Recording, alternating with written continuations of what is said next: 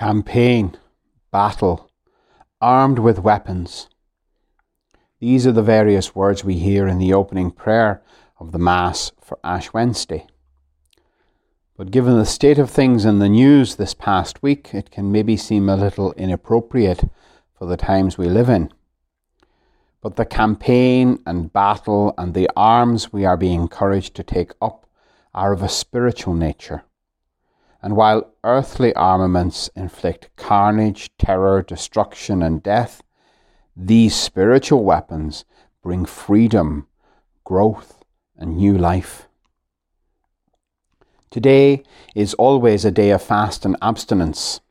And Pope Francis a few days ago asked that all Catholics would offer up the prayer and penance of this day for the cause of peace, particularly in Ukraine.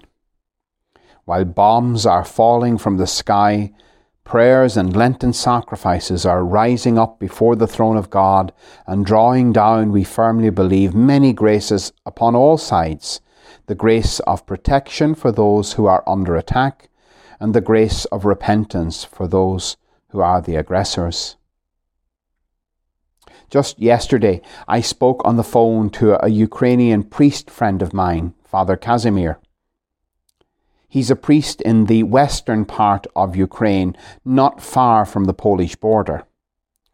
The area where he lives and ministers has had a few missile strikes on military targets, but they have not yet seen the level of destruction and terror that places further east in Ukraine have undergone.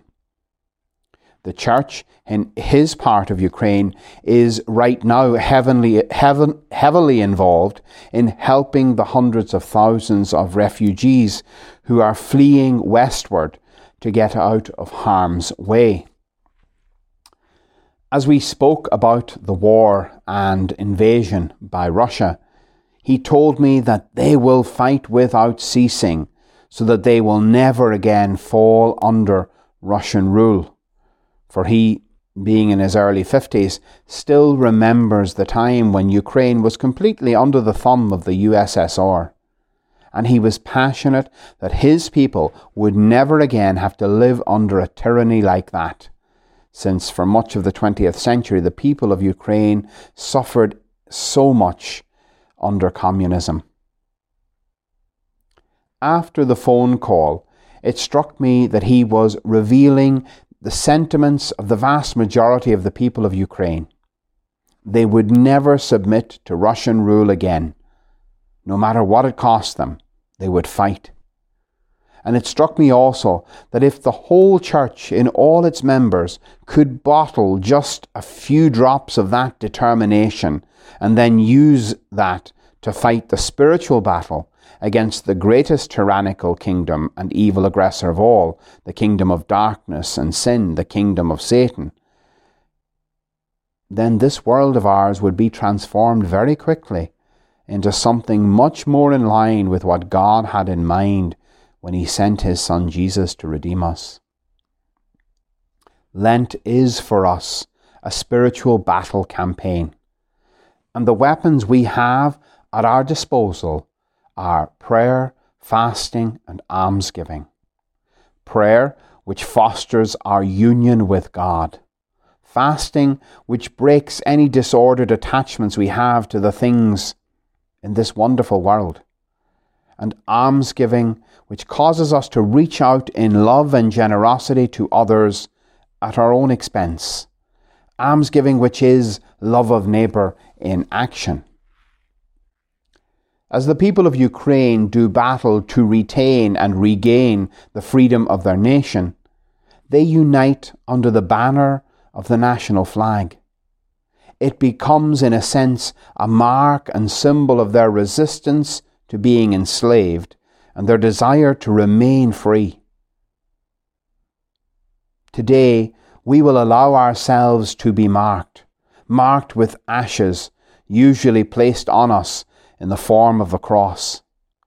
This is our banner, and all who see it when we walk out of the church today will notice it, and they will know here is a man, here is a woman who is taking up the fight for freedom of soul, someone who is determined to root out any foothold or stronghold of the enemy of their soul through making a Lenten campaign of greater prayer, fasting, and almsgiving.